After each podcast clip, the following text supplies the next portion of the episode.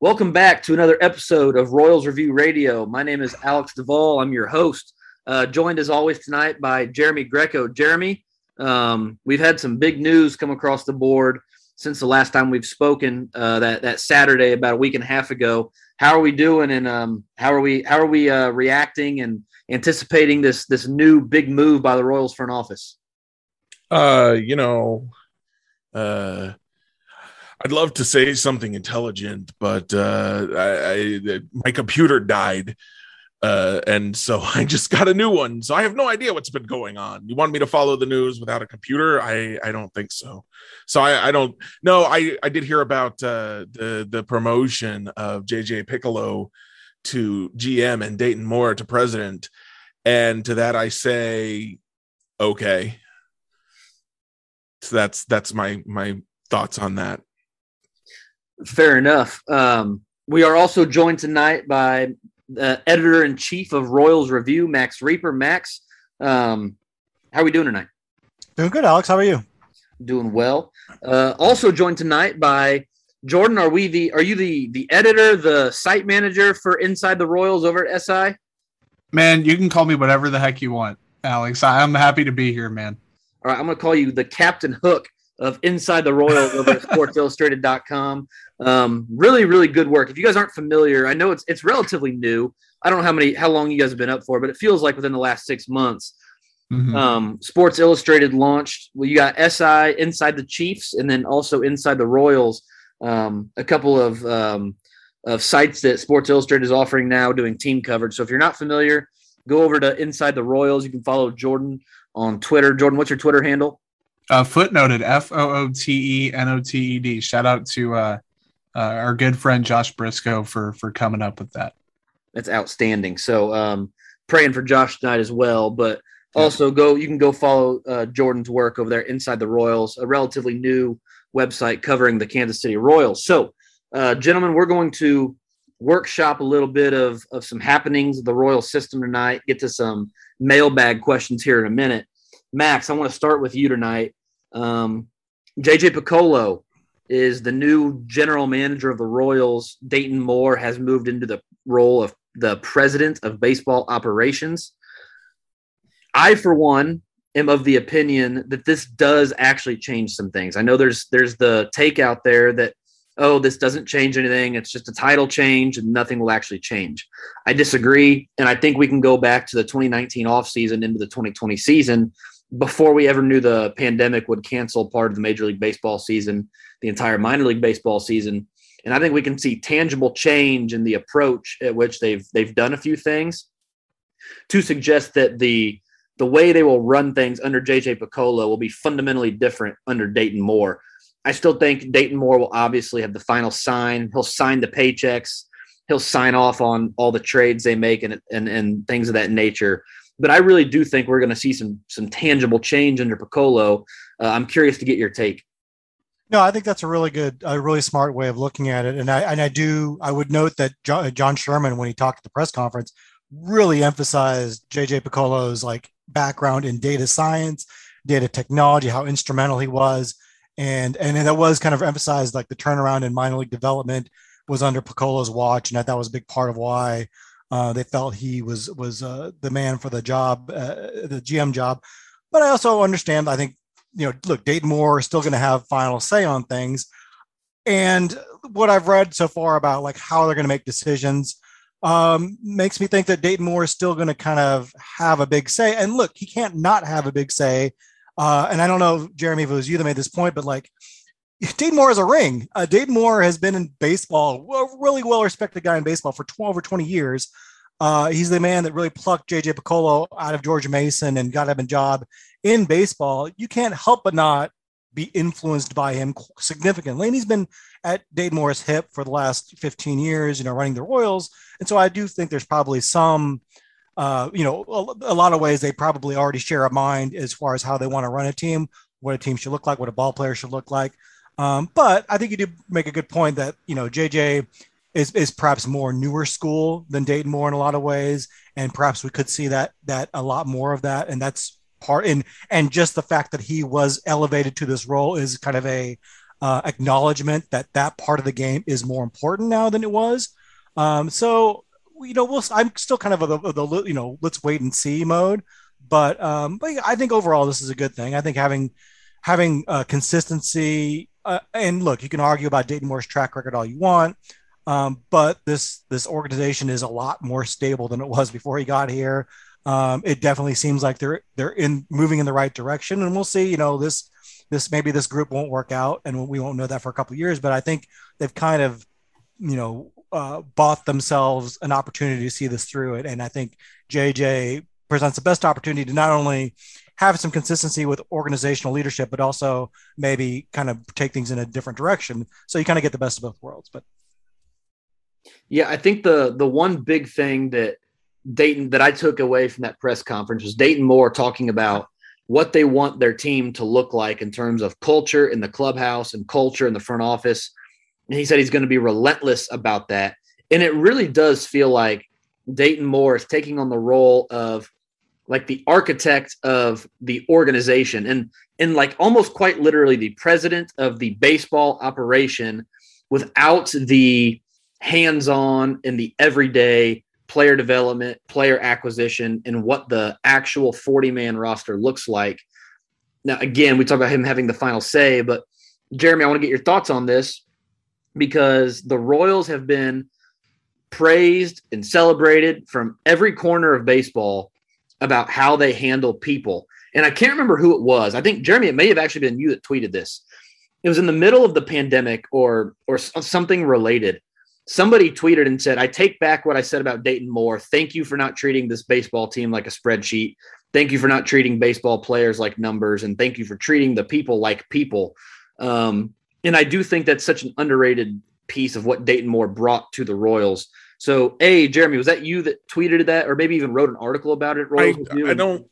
I didn't tweet that exactly, but I did write an article with with basically that mindset. Um, this was right after the the fiasco with the the Mariners president, I believe, at the uh, at, where he just basically talked about how they were they were keeping the players down and and all the stuff that they were doing over there. Um, and and that's when I realized that I don't agree with Dayton Moore on a lot of things. Um, but I respect his desire to treat his people well. I respect his desire to win um, and to not tank.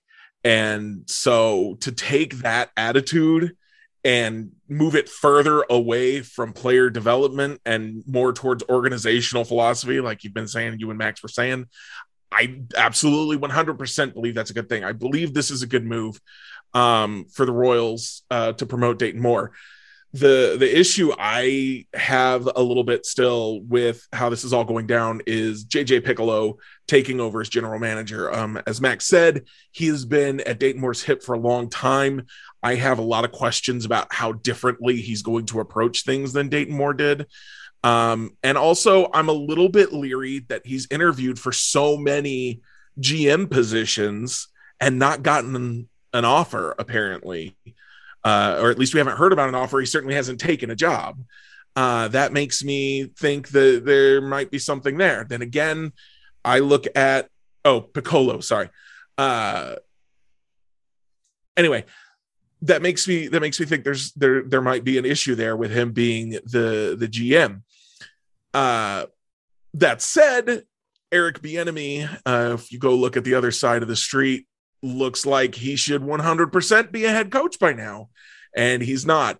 And I don't question if there's something that uh, owner football owners know about him that I don't know. I question their intelligence. So maybe Picollo is uh, he's making he, he's he's just not something that they're looking for, but he is a good choice. Uh, so I'll I'll try to keep an open mind, but I do have some concerns based on those couple of things. I will add this because because I understand what you're saying, and that if you're going to go, you know, I think the only way they would have hired a GM from outside the organization is if they got rid of Moore. Also, like there's there's almost no way that you promote Moore to the position that he got and hire a GM from out of all, out of house. Um, and so I, I kind of I see what you're saying in terms of being weary of what the actual change will be. I will say, like, if you're talking about a GM that knows every corner of what this should look like, JJ Picollo has been a part of like big league roster construction. He's been a part of player development. In 2018, when the hitters were struggling in Wilmington, he went to Wilmington and was working as like a part-time hitting coach with those guys, trying to help figure out what can we do to get better? How can we improve this? What do we need to do? And I don't think it's earlier I said 2019 off season. Um, and I think that's still that's still okay. My bad. I, have got my years mixed up. It was 2019 off season. So in 2019, when those hitters were struggling in Wilmington, 2018 they were in Lexington. So in 2019, he goes to Wilmington, is helping as a part time hitting coach. That off season, they hired Drew Saylor and by all accounts overhauled their player development approach to hitting. I think that's what we can find in Picollo is look, here's a clear issue. I've seen it myself. I was on the ground. I watched the issue happen. And we come in and we replace somebody with a guy from the Dodgers organization who came in and by all accounts, between him and Alec Zumwalt, have, if not fixed, markedly improved what we can expect from the hitting development approach. So, Jordan, I'll ask you this. If you even if we don't know necessarily what we should expect from Picollo, if there's one or two things you would like to see the Royals do differently under his leadership as general manager, what would you like to see them do differently than they were doing under the Moore era? Oh man, that of course I got the toughest question after after everybody shared, you know, all their stuff and I was going to say like there's really two two extremes with that. On one side people said, "Oh great, this is going to change everything. The worlds are going to go in a new direction." That's not going to happen also the people that said literally it's going to be a carbon copy of Dayton Moore. I also don't think that's going to happen. Like, is it is JJ maybe a little bit of a mini me Dayton in some ways? Sure. When you're around a guy that long and you learn from a guy that long, you're going to adopt some of those philosophies. You'll take the stuff you like and uh, take out the stuff you don't. At the same time, we've mentioned he's a younger guy, younger minded, um, forward thinking in terms of like analytics and data, stuff like that. So really embracing that.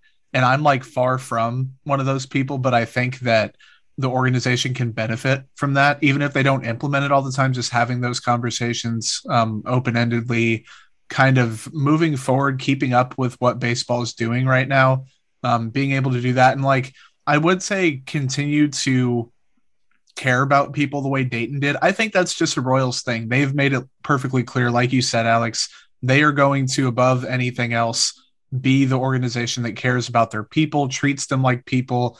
Um, it, I think it's going to pay off when they have that winning culture finally and start winning baseball games. It's going to pay off.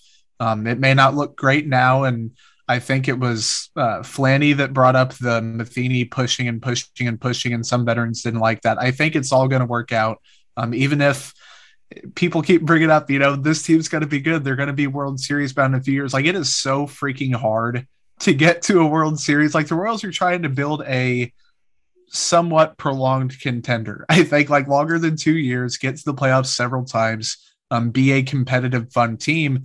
I think JJ really just keeping going the good parts about what Dayton had, um, but also maybe adding a little bit of his own flair to it. I don't think it's going to change a ton but I'd also think that it was the right move to make.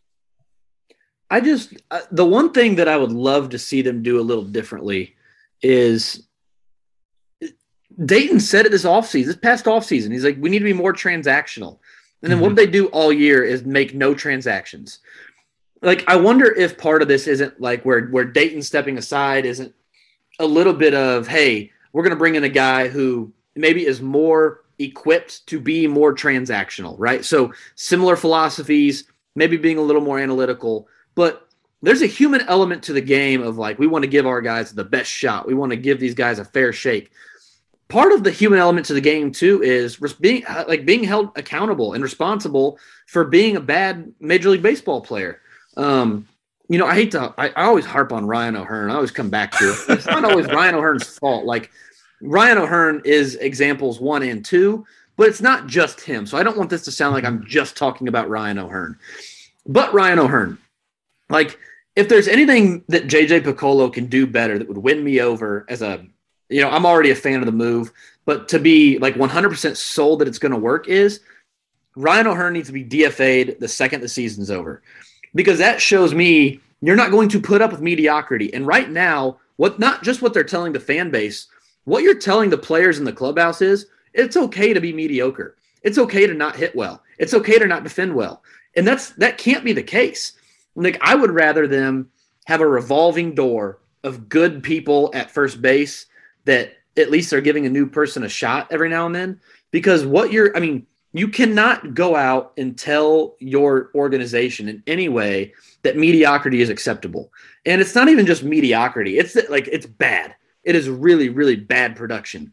It's one thing when you're getting paid millions of dollars like Carlos Santana because there's an obvious hey, we as an organization made a mistake and we're going to have to write out this mistake and everybody knows why. There's nothing to that with Ryan O'Hearn. There is no contract attached to him. There is no like, you know, even if he's being even if he's really bad, he also hits 25 home runs. You can kind of squint and see it. Like if there's anything I, I would just love to see is just a more transactional approach. Just we're not going to plug the same piece of the puzzle into the wrong corner over and over and over and over and over again and just expect it to work one of these times. It's like if this piece of the puzzle doesn't work, we're going to move on. We're going to get to something else. And it brings up the 2022 lineup a little bit in that I think if Dayton Moore was the GM and we were going standard operating procedure into this offseason, I don't think this team looks that different in 2022. I really don't think we would see a ton of overhaul in terms of what this 26 man roster looks like in the big leagues the other night, um, they ran out this lineup, and I and I quote tweeted it and said something about it looking like a potential 2022 opening day lineup. Here's who they ran out their um, their starting nine: Whit Merrifield, Nicky Lopez, Salvador Perez, Andrew Benintendi. All four of those guys, I think we can all agree, are locks to make the team start on opening day 2022, barring an injury or something crazy happening. The next five guys in this lineup are all question marks. They should be thought of as question marks. Whether or not they will be is, is yet to be determined. Carlos Santana, Adalberto Mondesi, Michael A. Taylor, Hunter Dozier, Kyle Isbel. Jeremy, I want to start with you. I set the line at seven and a half. Over under seven and a half of these guys in the opening day starting lineup in 2022. Okay, so that's that's tough. Um I I'm kind of an outlier, I guess, in that I don't think Michael A. Taylor's coming back next year. Not as a starting outfielder, anyway. I could see him coming back uh, if the Royals and he can agree that he's a fourth outfielder. I think he could he could thrive in that role, and I think he would he would be an excellent fourth outfielder for a team that had aspirations for contending um, because of his defense and his ability to to occasionally run into a home run. Um, just really, that's that's the kind of guy you like on your bench. Uh, so that's one guy I want to leave out, of the lineup that I don't expect to be there. I'm not sure I can count on any of the rest of them being removed. Um, so Carlos Santana is still under contract. He's a veteran. We know how the Royals have always felt about their veterans under contract. Heck, their veterans not under contract. See Lucas Duda uh, twice. Um, and then you've got okay, so Hunter Dozier's got his big deal, so I expect him to stick around and get another shot. Um, I think he's going to have to fail really hard to to lose his his starting position next year. And it's going to have to be next year, especially because he's been hot again recently. Um, and then Isbel, I hope Isbel's in the lineup. I would actually be kind of bummed if he's not. Um, it looks like he had a really good time in Omaha. He's he's had some good looking swings uh, since returning. So I would definitely like to see him get another shot. And uh, Mondesi, he's he's got to be in the lineup if he's healthy, um, at least you know, uh, half the time. I, I, like what the Royals have been doing with him, where they've been playing him at third base, which is a little bit less stressful uh, in terms of how how far he has to run to field balls. Um, and then DHing him frequently and giving him frequent days off. I think that's the path forward for Adalberto Mondesi is to, I think we've all discussed this before, is, is play him 100 games and he'll put up great number. If he stays healthy for 100 games, he'll put up numbers that are worth those 100 games easily. Um, so I'm gonna say I'm gonna put the over, I guess, on seven and a half. If you'd said eight and a half, I definitely would have put the under and and should it be that way? It's it's really questionable. Um i i want to say more but I, I also want to leave some room for some other people. I there are some other guys i would like to see and and it may come down to what does what happens in spring training because we've seen some other guys in aaa that are really making a push that i think should should really have a chance at uh, an opening day roster spot. But i'll leave some room for some other people to talk about that. You mentioned isbel i want to really quick since being recalled from omaha uh, Kyle Isbel has played in one, two, three, four, five, six, seven, eight, nine games. He's played in nine games. He started seven of them. Um, in six of those nine games, he was playing center field. And in those nine games, he has 26 plate appearances. He is batting 304 with a 385 on base, a 156 weighted runs created plus, an 11.5% walk rate, and a 19.2% strikeout rate. That will play every single day of the week. That is outstanding. That's not at all what I expect Kyle Isbel to be long term. But if you get 90% of that, 80% of that, you're going to be rocking and rolling. Kyle Isbel should absolutely be your everyday right fielder, like you said, Jeremy. But whether or not he will be remains to be seen. Um, I could even see a case being made that he should be play some center field, but that's another thing. Uh, Max, your turn. Over under seven and a half of those guys in the opening day lineup next year. Yeah, I'll take the over on that. I don't expect uh, JJ Picollo to make like big changes, you know, stepping in the job. And I think they've already got this thing kind of like on a path where like they know, you know, we, we're gonna we're gonna see what we have internally, and then maybe a year from now, if they have a you know pretty pretty encouraging season next year, they can kind of push their chips in if they want to make a kind of James Shields trade again. I think next offseason would be the time to do that. I don't think they're really at a point where they're going to do that this year. I I wrote uh, an article a couple weeks ago about the 2010 Royals who were like the the season before Eric Hosmer and Mike Moustakas and Salvador Perez came up, and and everyone knew back then. It's like okay, we know Kila Ka'aihue is a is a stopgap until Eric Hosmer comes up. We know Wilson Betemit is is not here long term. He's a stopgap and for Mike Moustakas. And in a way, he's like we kind of know Carlos Santana is just here until Nick Pratto. They feel like he's ready. We know uh, you know it's just a matter of time before Bobby Witt Jr. is up. We'll see where MJ Melendez ends up, but I, I feel like you know we're not going to see a whole lot of trades this offseason. Could be still a pretty interesting offseason because I think they have some important decisions to make. With you know, does Bobby Witt Jr. uh, opening day with the club? Does Nick Pratto break opening day with the club? But I think most likely, um, I can see Kyle Isbel being in the opening starting line, uh, starting lineup, just because you know he's got the major league experience and he is playing well, like you say. Um, Bobby Witt Jr. I think will probably make the opening day lineup, but I don't think that's a given at this point. Uh, where does that push Adalberto Mondesi? Maybe that pushes him to center field.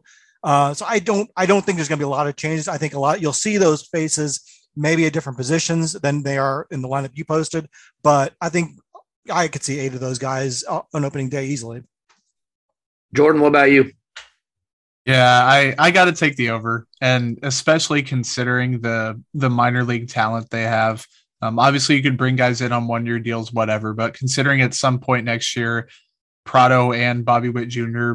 I would bet they'd be with the major league club. That'd be insane if they didn't ever make it up um, in 2022. Like you look at Mondesi, you have to put him out there if he's healthy, and we're just going to assume health here, I guess. So Mondesi's out there.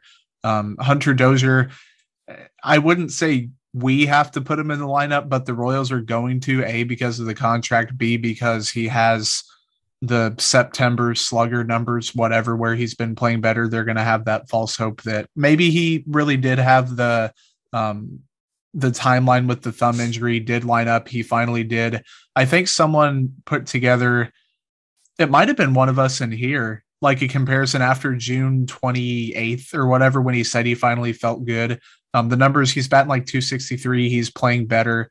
Um, so I I don't know about Dozier, but I know the Royals are going to keep him there, so he's not going anywhere. Um, Michael A. Taylor, I don't expect him to come back, but I could see him coming back. And then Isbel, I think we're all in agreement that we want him out there. So they could make one change. Um, Santana, the same thing. His contract, he's going to be out there. So I'm going to go eight. I think they could either have a Bobby Witt Jr. break camp at the team, or they could pull something crazy for an outfielder. They could do something, but I think it's going to be one move, and the rest of the guys are going to be the same. Here's my thing with it, and, and I'm going to say this before I give you my prediction. if the number is over, this team has no shot at making the playoffs next year. Not that their chances are good anyway. Not that their chances are already good. If the number is over seven and a half, if it's eight or more, this team has a 0% chance of making the playoffs. It cannot, it will not happen. They cannot employ Carlos Santana and Michael A. Taylor and one of these other guys and still make the playoffs. You have to get rid of at least two of those guys from the everyday lineup, if not a third one, to have any prayer. And it has to be like with significant overhaul. It can't just be, um, you know, scrap Carlos Santana for Ryan O'Hearn. Like that, that can't be the move. A playoff team has Carlos Santana on the bench. That's your bench bat. A playoff team has Michael A. Taylor as the fourth outfielder. That's a great fourth outfielder. But these guys have to be really valuable bench bats. They cannot be starters. I think truly, if it was my call, my opening day lineup would consist of Isbel in center or right, wherever you want to fill in, whoever the best free agent think is available. If it's a center fielder or a right fielder, um, you move Isbel to the other one. Bobby Witt Jr. at third. He has lowered his strikeout rate at AAA from AA, and his strikeout rate over the last three weeks is even lower than his than when he started at AAA. So it's getting progressively better. His walk rate has skyrocketed over the last three weeks. Bobby Witt Jr. is ready. As soon as they iron out the details of the CBA, I think the players are going to get less um, wiggle room for the teams to manipulate their service time. I think Bobby Witt Jr. is up on opening day. And honestly, um, I think my opening first base, opening day first baseman right now is Vinnie Pasquantino down in Double A. I think he's not as good of an offensive prospect long term, but I think he is more major league ready than Pratto right now. Vinnie Pasquantino, his strikeout rate, 12.5% with his power is insane. It's absolutely insane. I think you could bring him up right now and he would hold his own better than Pratto. Pratto, his strikeout rate continues to climb. He's hitting 218 with a 32% strikeout rate at AAA over his last month. Like he's going to be fine. I'm not overly concerned about him. I just don't think you can subject him to big league pitching right now and expect him to have the same amount of success as some of these other guys. Um, and then I would go sign Starling Marte or Nick Castellanos and make like a legitimately huge splash in free agency and go and put one of those guys in the outfield. I don't think you can sell to the fans. I don't think you can sell to the players in the dugout that this nine, this opening day roster of nine that they were running out the other day is what's going to get you to the promised land. I don't think anybody's buying it.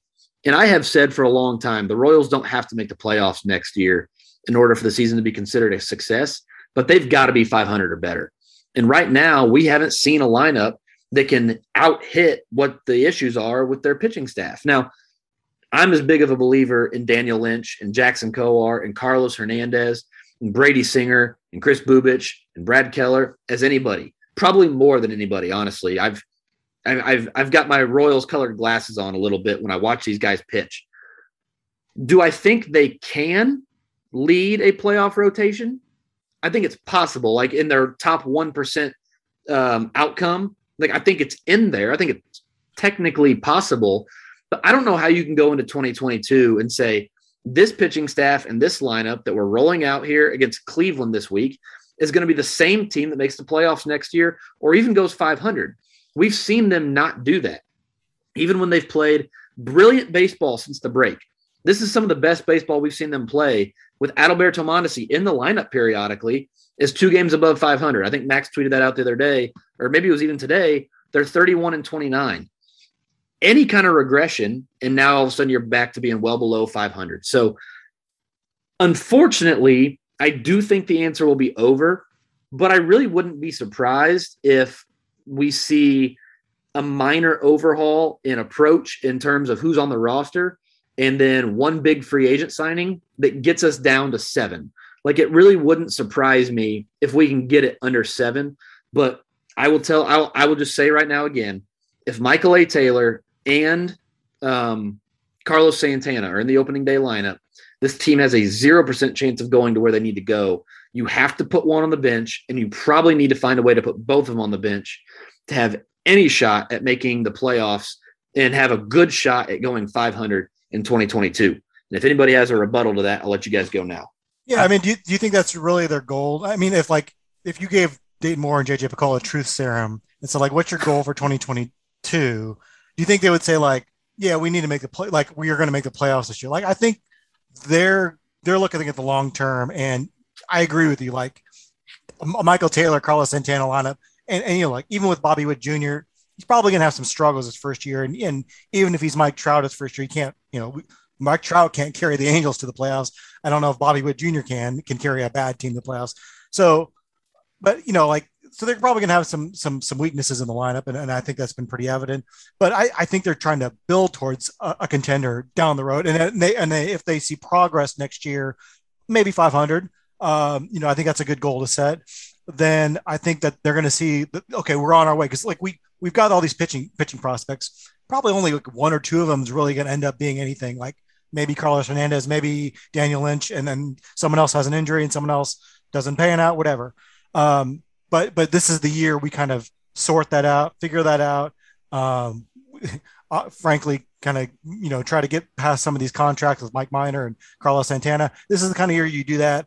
I don't know that making the playoffs is like their number one goal next year. They'll probably say it is, um, but uh, but I don't I don't know that I would say you need to get rid of guys just because this is not a playoff team because I don't know. You know, I think long term is probably what they're what, what they're more their concern right now. Yeah, the I, sorry. So the implication there is if you have no shot at making the playoffs, zero percent, that means your chances of being 500 or around there are also lower. So like they they kind of move in tandem. So if if your chances of making the playoffs exist, if they're above zero, that means inherently that your chances of being competitive in the playoff hunt are better, right? So I don't think this mm-hmm. team, like like I said, they don't have to make the playoffs for me personally in terms of how I'm judging their this the, the this operation and the rebuild until 2023. If they go 81 and 81 next year, I will be thrilled with the development and the progress they're making. But if you have 0% chance of making the playoffs, you're a 75 win team. You're a 72 win team. You're a what Vegas had them at 71 and a half this year. They're going to win 73, 74 games this year. They're going to beat their Vegas odds probably. But to have a 0% chance of making the playoffs next year tells me that they're, again, this is my opinion, if that, that that's where they would be, tells me they're just another 72, 73 win team. So you're right. I think Bobby Witt Jr. comes up. He's going to have some inherents early on, some struggles early on.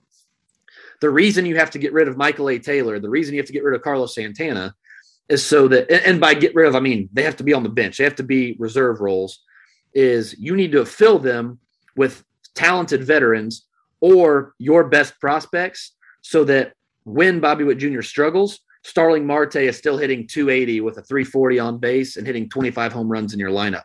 Or Nick Castellanos is hitting 290 with a 350 on base and hitting 30 home runs in your lineup, whatever that looks like.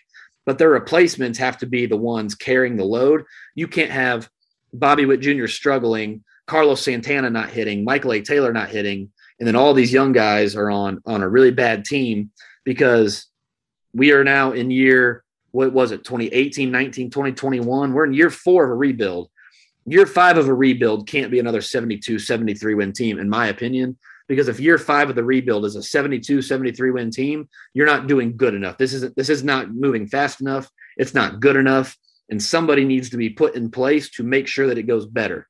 And it's not like if they lose less than or the, if they win less than 81 games, I'm going to be calling for heads. And if they go 79 and 83 and they've been a really competitive team all year, awesome. If they even win 78 games, but they've it's clear that they probably could have won 81 with a few breaks, that's fine. But you can't win 72 again. And I and I just think that it's, it's inevitable that you cannot win 81 games with Carlos Santana and Michael A. Taylor in this lineup. No, I think that's fair, and I, I think when you look at past rebuilds with other clubs, like by year five, like they were they had things kind of running.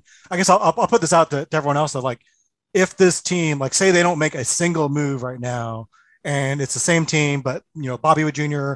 and Nick Pratto and MJ Melendez and the the young pitchers, if you had to guess right now at their win total going into next year without any other moves, and we don't know what Adalberto Mondesi's health is going to be like, uh, what would you put as their win total for next year?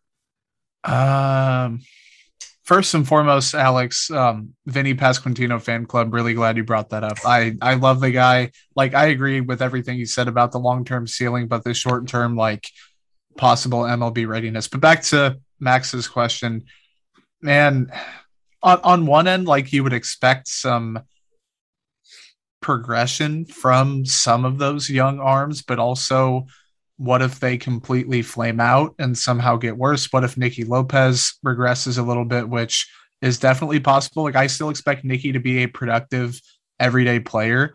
Um, but him doing what he's doing right now, the odds of that happening again aren't extremely great. Um, what if Merrifield slips a little bit? What if Perez slips a little bit? Stuff that like isn't necessarily going to happen, but is possible. Like what is going to outweigh what? Um, then what if Hunter Dozier produces a little bit better? What if Mondesi can stay healthy? What if, what if, what if?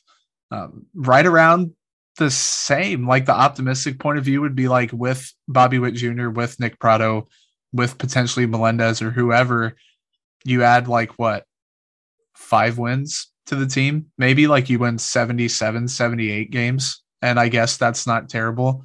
Um, I, I'm kind of putting the bar without looking at any of the moves they're going to make, without knowing what moves they're going to make, 500 would be cool. Like that'd be nice. I think that everyone can agree that they don't have to make the playoffs, like Alex said. Um, if they kept everyone and just ran it back, which would be like one of the worst run it back tours ever, um, I, I'd say like probably 75, 76 wins, and maybe even one or two more depending on the prospects. I I mostly agree. Um, I think I'm, I'm thinking about 500 if they just promote from inside and don't add any more. I think the pitchers are going to be better next year. I think you have a full year of Carlos Hernandez. I think Brad Keller is going to be better, uh, assuming he can be healthy. Um, and I think Brady Singer is going to be better. I think Daniel Lynch is going to be better. Um, and I I think there's a I I at least think there's a path for Brady Singer to be better and a path for Kris Bubic actually to be better. There's there's identifiable things with both of those guys where you can look at them and say, if you do this, you will be better. I've seen you do this, do it again. Um, do it more consistently. So uh, that that's kind of where I'm I'm leaning is if the and I think Bobby Witt Jr. could have a really good first year and just even adding one more hitter to this lineup, um, even if you see a decline in some guys like Whit Merrifield, um, and, and, I mean Carlos Santana, I don't think gets much lower than he already is right now. Um, so just replacing like a Ryan O'Hearn in your lineup with a Bobby Witt Jr., I think is is a huge net positive. Uh, so I, I think they could be at 500. I don't want them to just settle for for promoting from within and being 500 i want them to go out and and make that free agent splash like you were talking about alex. Bring me in one i mean preferably two. I think two really big signings would be would that would do it. They'd be a playoff contender instantly based on the roster that they have. But if you bring me one i can believe. I i'll put on my royal blue colored glasses and, and we'll go to town but um that that's that's what i want to see but i i do think about 500 is probably the best we could expect uh realistically from this roster if they only promote from within and and you know if things go well. If things go poorly injuries people regress or don't improve then obviously we could be right back where we started which would not be great. The last thing i want to get to really quick is an article max wrote today over at royals review and then we'll take an ad break the um, payrolls of the past few seasons. Um, we'll start in 2013, which is about what I think we should expect from this club in 2022 in terms of performance, finishing right around 500. Uh, payroll was $82 million. And that team was the first year of the James Shields era. So 2014, it jumps 11 million or 10 million dollars to 92 million. In 2015, it jumps 20 million dollars to 112, 113 million. It jumped another 20-ish million dollars to 131 million in 2016, another 10-ish, 143 and 17, and then 122, 97, and then this season was 89 million dollars. Max has us written out to about $80 million in payroll um, right now for the opening day roster in 2022. If I'm John Sherman and I'm trying to get steam rolling for a downtown ballpark and I'm trying to get fans excited and I'm trying to fill a stadium because I just paid a billion dollars for a baseball team and I'm trying to recoup some of that revenue and I just signed a new TV deal and I want to continue building and investing in my organization, this could very easily, in my opinion, be a $95 million payroll, somewhere between 90 and $100 million on opening day, which means that we're going to have roughly 15 ish, 10 to 15 million dollars to add to this payroll. Um, and if you remove, well, I, you know, I don't, I don't, I don't know what difference it makes in, in, terms of who they get rid of. But if you can add $15 million in payroll, you could go get a really solid middle to bottom half of the lineup bat to plug in the outfield that's going to go get you two and a half, three wins um, in a good year that makes this lineup better. And you can probably add a one and a half to two and a half win arm to find somewhere to, to slot into your rotation. Um, think what they probably expected from Mike Minor, right? So what whatever you expected from the Mike Minor signing, you can probably go get that this offseason in payroll and substantially just help the depth of your team so that in the dog days of July, when guys are starting to drop a little bit, you can not expect the droughts they've had where they start off 16 and 9 and all of a sudden they lose 12 of 15, right? So um, I do think there's some flexibility in the payroll. I do think there's a really good opportunity for John Sherman to prove to Royals fans and the team that they're serious about wanting to contend, even if they don't go out and win 90 games. There's an opportunity that exists to start adding to your payroll to prove to the fans that you're serious. If you can bump this thing up to 95, 100 million dollars in 2022, and then you get the fans out, we're excited, you finish 500, we're rolling into 2023 you bump it up to 115 million after that. The more fans are coming back now. Everybody's excited. It's Bobby Witt Jr.'s second season, et cetera, et cetera, et cetera. I just think there's a really good opportunity here for John Sherman to prove it to Kansas City. And I wouldn't be shocked if we see that a little bit. So um, go to Royals Review. You can check out the payroll, what it should look like, what it could look like, some past payrolls. Um, it's the headlining article at Royals Review as of um, Wednesday night. Should still be pretty pretty close to the top of the screen on Thursday when you guys are listening to this. Um, we're gonna take an ad break really quick. When we come back, we'll get to some of your questions um, from the Twitter.com, and we'll be right back. All right. So Andrew Paredes is a guy that uh, he tweets us quite a bit over at Royals Farm Report. I keep hearing Starling Marte is the main free agent center fielder name floating around. What about Chris Taylor? He'll be a free agent this offseason and is a few years younger. He's currently making $7.8 million. I haven't gone through all his stats, but I feel like, um, but I, I like his 2.9 WAR and 20 home runs. I'm not a big Chris Taylor guy. I've never been a big Chris Taylor guy. Regardless of the Chris Taylor piece of it, I think the part that a lot of Royals fans miss, and I keep seeing Ketel Marte's name thrown around in trade. Ketel Marte, like, I don't think Cedric Mullins is, is really good defensively in center field. We can argue about that all day long. I think Cedric Mullins would be good enough that the Royals would try him out there in a trade, theoretically. Ketel Marte is awful. He is terrible in center field. He only plays center field for the Diamondbacks. So other teams can say we're trading for a center fielder and pay more money for a guy who should probably be a DH or a left fielder, right? He's not good. The issue that a lot of Royals fans are going to run into is we're looking for some bat to go play center field, but the Royals are always going to prioritize defense out there because Kauffman Stadium is huge. Comerica Park in Detroit is huge. Target Field in Minnesota is not small. Um, even Cleveland has a ton of room out there uh, in center field. Your only real divisional opponent with a with a small outfield is in Chicago. I just don't see the Royals because you're going to play 81 games at home.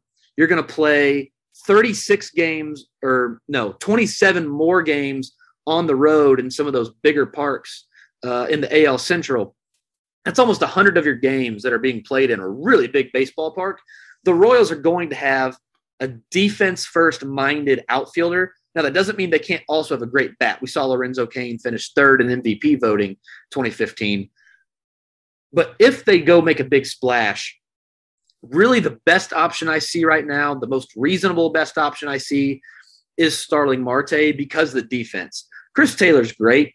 I don't think he has even close to the athleticism necessary to play center field at Kauffman Stadium. I think you'd be way better off with Kyle Isbel out there, younger, fresher legs. He's been healthy. Well, he has not been healthy more often, but he's been healthy this year. I think we can reasonably expect him to stay healthy. Like his injury was a hamate bone, and then he he broke his wrist. So I, like that's not leg related, but um, but anyway, I, I'm not I'm not a big Chris Taylor guy, but more to the point, I think it would be really difficult for the Royals to go get a big bat that's just kind of a meh defender in center field because their park combined with some of the other parks in the AL Central just don't allow it.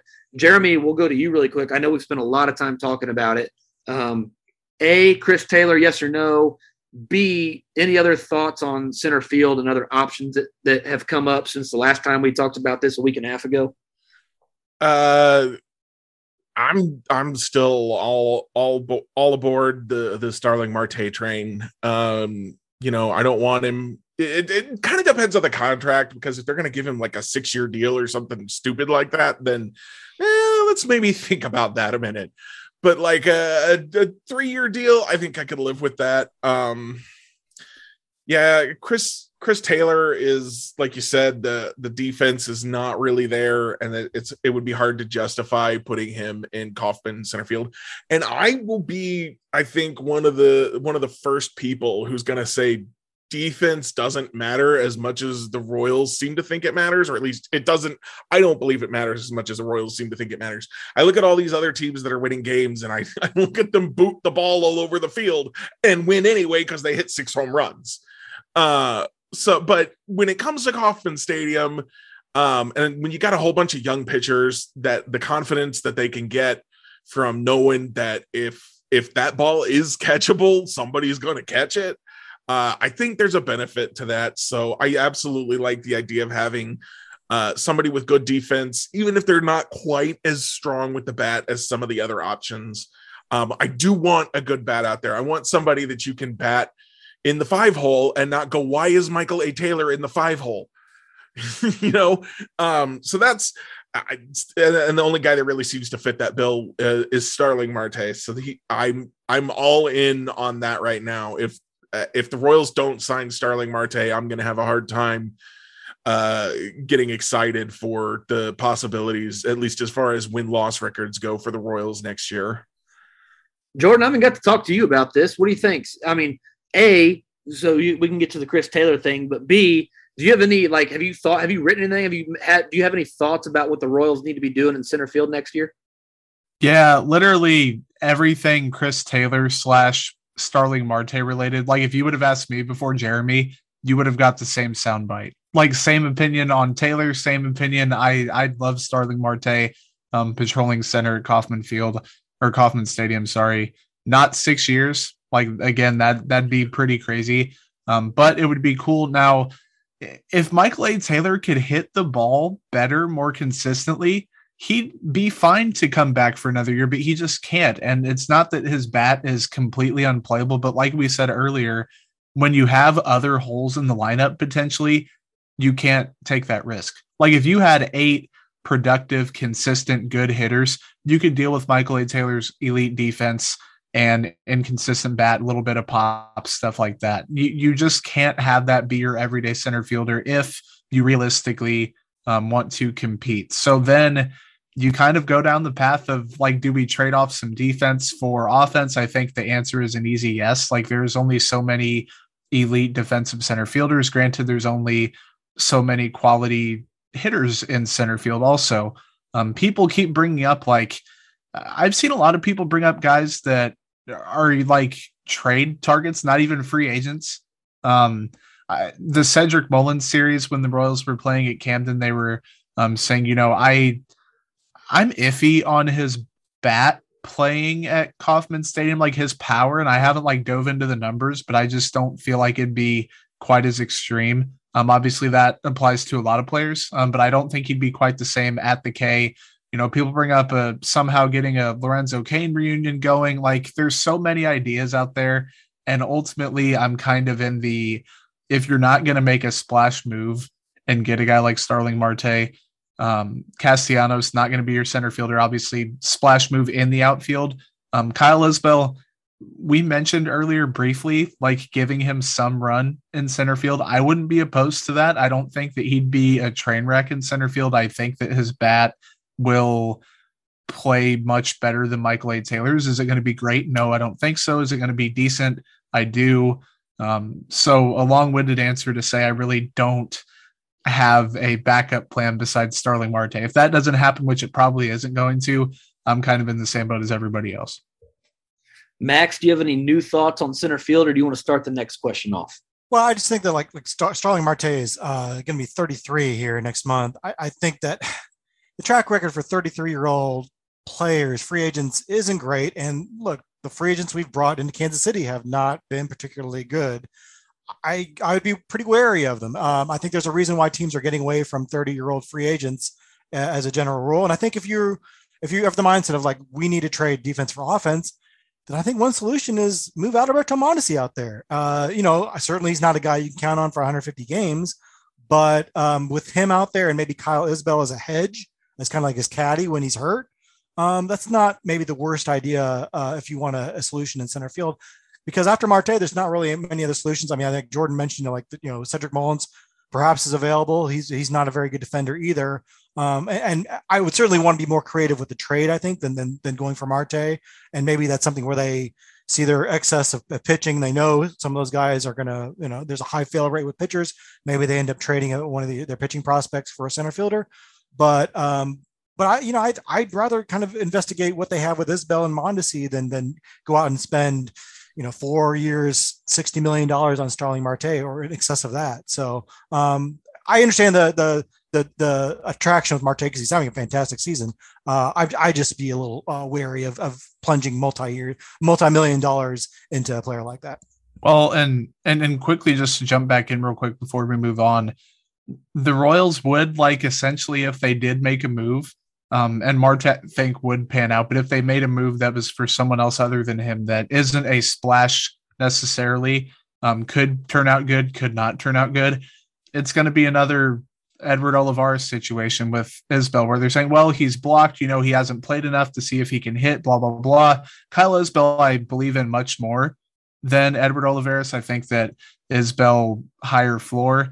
Um, like Olivares was like a fun brief passing thing. I think the Royals have their actions speak to what they think about him. Um, it's unfortunate, but if next year, which I think this year a lot of people expected the Royals to have it be the let's figure out what we have year, and things just didn't really align for that.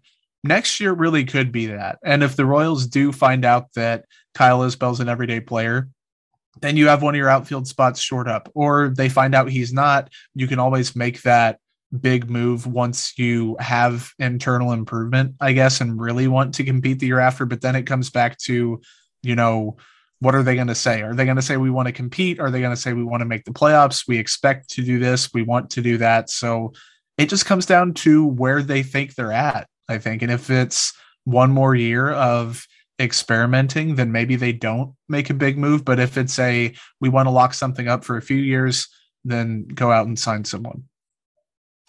I like all those thoughts. Um, really quick, I, I, we I had mentioned the downtown stadium. Somebody asked what the what we think the new name of the downtown stadium will be, and I said Geehaw Field at Geehaw Stadium in the Geehaw Bar District in Geehaw. And, and, I know it's G E H A whatever, but I I can't not think Geehaw when I see it on the side of Arrowhead Stadium. So my real point to that, and I was I was joking, but here so here's the thing here's my tinfoil hat conspiracy the the Chiefs never sold out their stadium like that until they paid Patrick Mahomes half a billion dollars. Billionaires like money. Billionaires don't like to give away their money for free. Um, not not for free, but billionaires don't like to give away their money. If you're going to pay Patrick Mahomes half a billion dollars, you'd like to create a little more revenue coming into your team, especially when you missed a pandemic year and all these other things. I think the Royals obviously are going to want to try to find a way to keep Bobby Witt Jr. in Kansas City as long as possible, right? I mean, duh. The only way that's possible, the only way is if they get a massive title sponsor for their first few years at the downtown stadium. So Bobby Witt Jr.'s contract, his rookie contract, will be up before they go down there, right? If you can plan on having a downtown stadium and your first season is 2031, and you're John Sherman, you say, okay, it's going to cost me a ton of money to keep Bobby Witt Jr. here, but I'd really like to keep Bobby Witt Jr. in Kansas City. Here's what it's going to cost me. I'm going to front it now.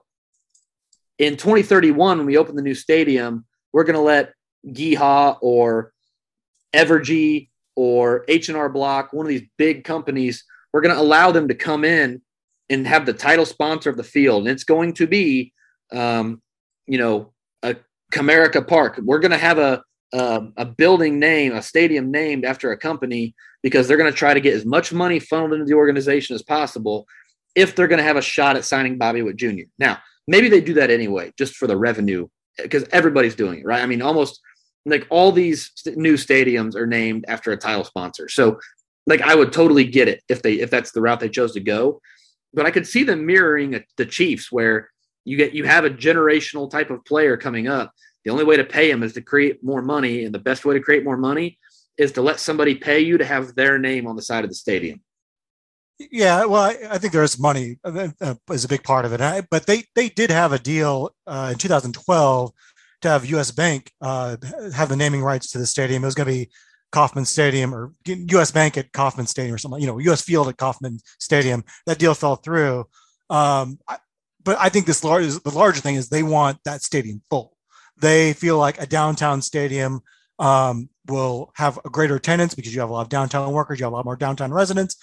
Uh, and also, you look around with other teams. The Oakland Athletics uh, proposed a one billion dollar stadium in Oakland that was going to be privately financed, but with $900 million of public money to support a $12 billion real estate development around the stadium. And that's where the money is now. Teams are developing the areas around their stadiums. I think the Cubs are doing a little bit of this too. Uh, a couple of the teams have proposed doing it. They, they want to develop the area around it to generate even, even more revenues because, uh, because I think if, if there is more going to be more revenue sharing, that money's not going to be part of the revenue sharing. That money's going to be part of the owner's, you know, oh, that's just part of what I do, part of my business. That's not anything to do with the team, even though it obviously comes from the team as well. Uh, so that's kind of the future. And look, John Sherman's a big downtown booster guy. I think he's always been a big civic booster. I think he feels like moving the team downtown would create more economic activity for downtown. Um, but yeah, there's, I mean, you know, the Kansas City Star had a poll this week that had like 35% of people for it. Um, I think there's a pretty big generational split. I think a lot of younger people are like, yeah, it makes sense because they're more familiar with downtown. I think a lot of older people are like, you know, they remember when downtown was a a cesspool and not worth going to. And, I think maybe they're a little less familiar. And that's not for everyone. I mean, like, certainly there are a lot of older people that are that are, are very, very uh, that live downtown. But um, you know, I think it's going to be a hard sell in Kansas City, especially when Kauffman is so beloved. Anybody else thoughts on new stadium name?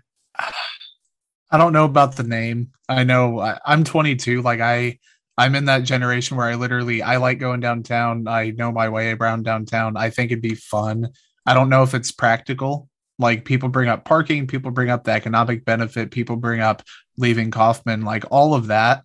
There are definitely multiple things to consider there. Now, granted, the people whose only argument against it is well, there's sentimental value with Kauffman Stadium. The same people who made a really, really, really, really, really big deal about like the the GEHA sign at Arrowhead. Like, I get that people like to keep those like family traditions or whatever going. If that's the only reason holding you back from being for a downtown stadium, broaden your horizons a little bit. I, there's more to it. There's more opportunity. There's more um, growth potentially down the road. Now, I don't know if it's going to happen. I should probably do more research about it before like being full send on yeah, let's do a downtown stadium. Um, but as a, a kid, quote unquote, who likes being downtown, um, I think it'd be fun. Now, practical again, that's another story. We got a couple. I, oh, go ahead, Jeremy. I was just gonna throw my two cents in there. Is that I I don't live in Kansas City anymore. I haven't for uh, I don't even know how many years. A lot of years. I can't count that high. Um, I I grew up there, so that's why I love the Royals. But I I have been very opposed to publicly funding stadiums, publicly yep. funding stadium development for a very long time this is this is not something I think should happen anywhere. And if John Sherman wants to move the stadium downtown and John Sherman wants to pay for it, I'm cool with that. If John Sherman wants to get money from the public, then I'm not cool with it. That's that's basically my my criteria is that I don't I don't think it should be taxpayer funded at all. Not the stadium, not the development around it, not any of it. But uh, that that's that's all I care about honestly. I like that you brought that up because I respectfully disagree 100%. Now, in an ideal world, if the billionaires would just pay for it, that'd be fantastic. Like I, I agree with you in principle. I also think the issue with with that line of thinking is, it, let's say you you were for still living in Kansas City, Jeremy, and like Max mentioned the KC Star poll and said something like 30% of 35% of KC Mo citizens wouldn't support a publicly funded stadium. Carrington Harrison tweeted this the other day. He goes, then the new stadium will be in Kansas. Like, I understand the line of thinking, but this is also sort of an investment by taxpayers to continue to generate massive amounts of revenue for your city, for your county, for your state. So it's not like we're not getting anything out of this because when Mike Trout in his $450 million contract come to Kansas City to play for three days, he pays his income tax in Kansas City, Missouri. When Shohei Ohtani and all these guys who make all this money, they come to Kansas City, their income tax is paid when they're here. So obviously the stadium creates its own revenue, but the players being here creates revenue. There are clear benefits to, I think, publicly funded or to to having a baseball stadium. And again, the principle of the thing, I totally agree with you. But in, in a more realistic sense, if Kansas City, Missouri doesn't want to pay for the stadium, Kansas City, Kansas will. They'll put it out in the legends, and Kansas can create all that tax revenue that Missouri won't get. So it's a really tough conversation. Like, how principled do you want to be when you go to vote? Do you want to say my, we're not paying for it and the billionaires should? I agree with you. Do you, are you ready to lose all the tax revenue generated by the stadium and by the professional baseball team being in your state? So technically, I lived in Kansas, so that would actually work out better for me if I was still there. But uh, in my perfect world, no city pays for it, right? And I get what you're saying that you're worried that, oh, if my city doesn't pay for it, then they go somewhere else. We see this with Oakland right now. The athletics are trying to, to fight the city into paying for things. And if they won't, then they're going to move, or at least that's what they say. Um, so, and, and I believe it because, like you said, somebody will somebody will pay for it. I I haven't done enough research on it. I have read some stuff that suggests that the stadiums don't actually bring in all that much money into the local economies. So I'm I'm a bit iffy on that argument. I need to do more research on that. Um, I just know I've seen the headlines and I've heard the, the talking points. But um, yeah, that's that's just where I stand. Is that it? It bugs the crap out of me that these these, especially as Max said, these teams are doing all this real estate development now. Like now, we're not even just building a stadium; we're building a whole real estate empire, and that that really strikes me as not great for anybody but the the people who are profiting off of it. Yeah, I did see a. Um, it was a proposal by somebody and, and the biggest criticism I saw was you're putting in all these big apartments, these fancy apartments from the stadium, and they're not even gonna be affordable. Like this, this mm-hmm. isn't gonna be for the average taxpayer. Like this is this is for the the, the very top one percent. So I also need to do more research. I would love to know what the numbers breakdown is. Like, let's say Kansas City, Missouri taxpayers vote to put in what, what's it going to cost? $950 million in a bond or to, in money to put a new stadium in. How long does it take a city to recover $950 million from that stadium? I'd be fascinated to learn about that. Um, in the interest of time, I want to get to some more questions. That is something, Jeremy. Let's let's bring that up. Um, we're going to have a uh, more of a national guest on next week. Um, let's plan on asking him, see if it has has any thoughts on that. Um, there's a couple of questions on here about prospects and the infield kind of tied together. So let's go there. Uh, Max, let's start with you this time. I expect Bobby Witt Jr. to be on the opening day roster. I expect that at some point in time, Nick Pratto will be up. I expect that very soon, Vinnie Pasquantino will be up. I really don't think people understand how good his bat is. Like, he's not the best defender, he's not very fast that dude hits. He actually reminds me a lot of like Billy Butler. Like think about the value Billy Butler brought. Not a ton of home runs, but enough. I mean, he had enough to be in the um, that people legitimately thought he should be in the home run derby one year. Made a couple All Star games because he hit so well. A ton of doubles. Really good on base percentage. No defense or speed on the base path whatsoever. That's kind of what Vinnie Pasquantino reminds me of. If he can hit as a prospect. Um, so there's some guys that are going to come up, and then it brings up the question of MJ Melendez. So Max, um, infield prospects? How do they fit? And A, maybe what would you do? B, what do you think is the ideal scenario for the best Royals team in 2022? I think what we'll see on opening day is Bobby Witt Jr. at third base. Uh, they've talked about him as a quote left side of the infield guide. You know, there was a note in Fangraphs today who, who bumped him. Uh, they Eric Longenhagen uh, bumped Bobby Witt up from the number three prospect in baseball to the number two prospect in baseball over CJ Abrams because Abrams has been hurt, but also because Witt has played so well this year. But he did note that there have been some knocks on Bobby Witt for his defense at short. Um, some I saw some notes, and I can't remember if it was you or someone else, but uh, there were some notes that like maybe that's because he's just so confident on defense, he tends to kind of try to do too much, um, and and that some of that will just kind of you know maturity will kind of even out some of his defensive flaws now. So we'll see, but but I think right now Nicky Lopez has kind of earned that shortstop position. So I, you know I think Bobby Witt could probably get his feet wet at the major league level third with Lopez at short, Whit Merrifield at second. And I think you're right. Pratto probably doesn't start the season at first base. I think you will see Carlos Santana there because they, they won't be able to move him and they won't see him as a, as a bench player. Uh, but I think you'll see Pratto there by midseason. Hopefully they can Santana gets hot and they can trade him, but if they have to DFA him or move him to a, a bench role, then that's what they have to do. But that's kind of how they, I see them um, starting out. And I, that, and I would have said that a couple months ago. I thought maybe Whit Merrifield would move back to the outfield, but he's been so good defensively at second base that I don't think that's going to be an option at this point. So, Jordan, uh, do you want me to give my world first or Royals world first? Give your world first. What's your favorite scenario this looks like? my favorite scenario would be Witt Jr. at third, Lopez at short, Merrifield at second, Pasquantino at first. I just I, I want to see a little bit more consistency from Pratto. Like cut the strikeouts down, be a little more patient at the plate, bounce back a little bit just to start the year. Um, I think it would be easier for Pasquantino to play and then fizzle out and just say, okay, it was a failed experiment. Then Pratto come up, not be ready, and then have it derail or whatever. Um, so I'd do that. And then I guess Melendez is somewhere in that picture. Like I think in both my world and Royals world, there's just not a spot for him right now. And like with Mondesi, Mondesi's not in third base in any of these scenarios. So does he go to that bench role? Then Melendez and him are working their way around the infield. Santana's on the bench. He works his way around. Like when does he factor in at DH at first base? The Royals have so many cooks in the kitchen potentially. Um, and it's a good problem to have.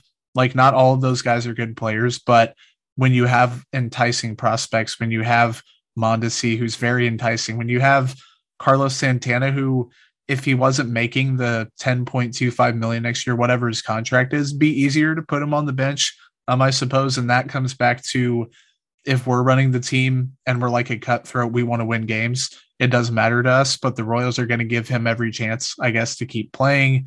Um, so I think Pratto starts off at the minor league level, still in AAA. I think in Royals world, Bobby Witt Jr., there's a chance he doesn't make the opening day roster. And it's not like a horrible chance. I think that it's a little bit more likely than people think um, especially with Mondesi. And do you keep him at third? Do you put him in center field? So I want to see how the offseason unfolds. Like if you ask me again in February, my answer would probably be a little bit different. Um, but they have options, and that that's both a good and a bad thing, I think, at this point. Jeremy, any thoughts? I'm a if I had my way right this second, and like like Jordan said, uh, you know, my answer could definitely change based on what what things happen in the off season. Uh, but right this second, I'm going to put Bobby Witt Jr. at third. I'm going to put Nicky at short. I'm going to, and then I'm going to have Mondesi, Merrifield, Dozier kind of rotate around second, first, and the outfield. Um, and I'm I'm going to move on from Santana if if I have my way. I feel like the Royals, and I feel like they should. I feel like they could find somebody who's not really competing, but just needs somebody to to sit at first base next year and trade him for a bag of balls. I mean, you're not going to get anything for him, but get him get him off the roster. Um, maybe get somebody else to eat a little bit of that money and and just free up some room for some other guys because I just he's he doesn't really have a place on this roster anymore. I don't disagree with that. I think the if the Royals had it their way, the perfect scenario for the Royals looks like depend again, this all depends on the CBA because like the way it work has worked this year is you can hold a guy down for like 12 days and game an entire year of service time. So it was really easy to hold guys down for 12 days, right? So let's say that it's the same because I think what they'll do is they'll take like two months. So like if if a guy is up before like June 1st, he gets his year of service time. So let's just say it's 12 days though.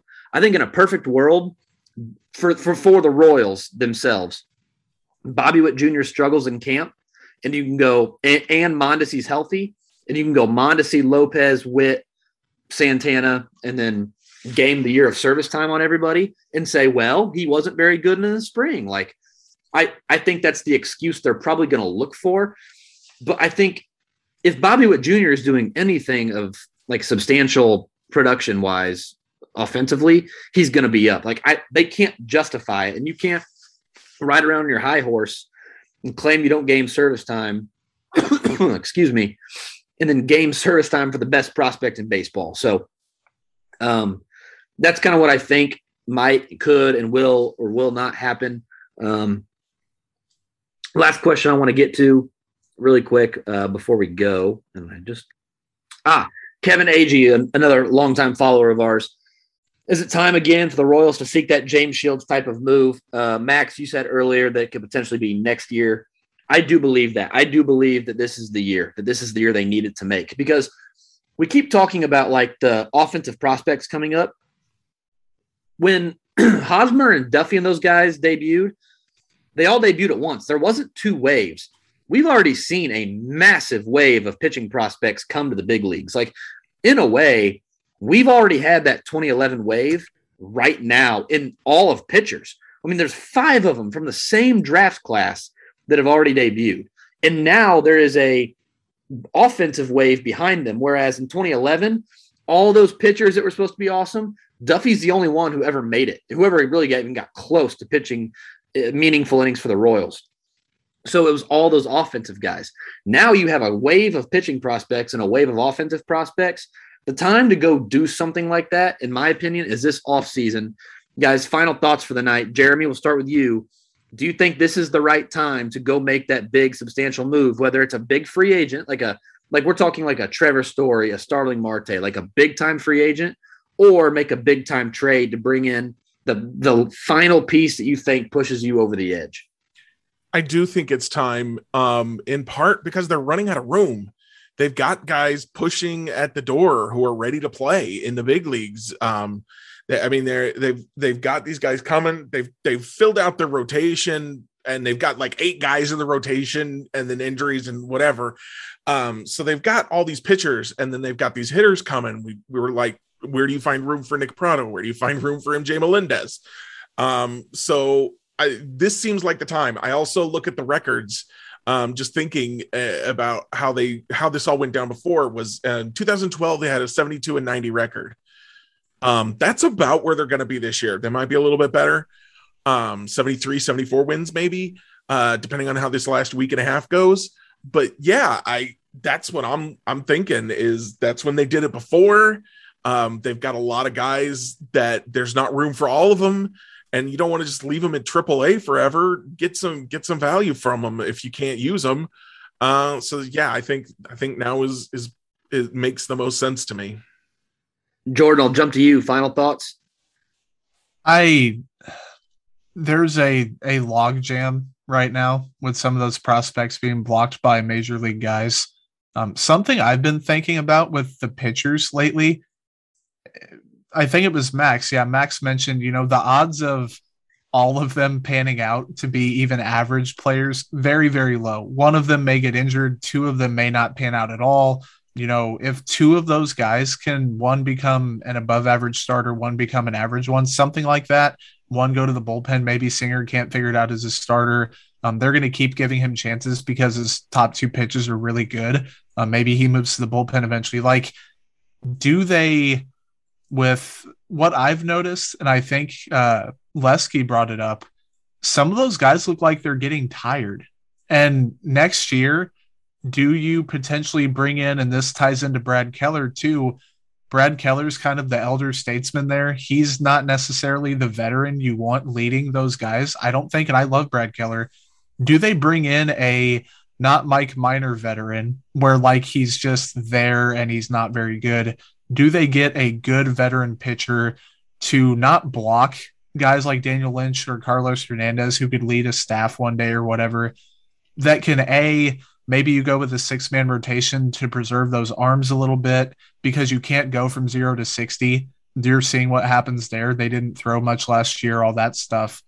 Give them a little bit of leeway. Teach them how to um, really good article in the athletic that i read cleveland like they would have this collaborative thing where the veterans would tell the young guys like hey this is what you should experiment with. This is what you should do. They reciprocate that.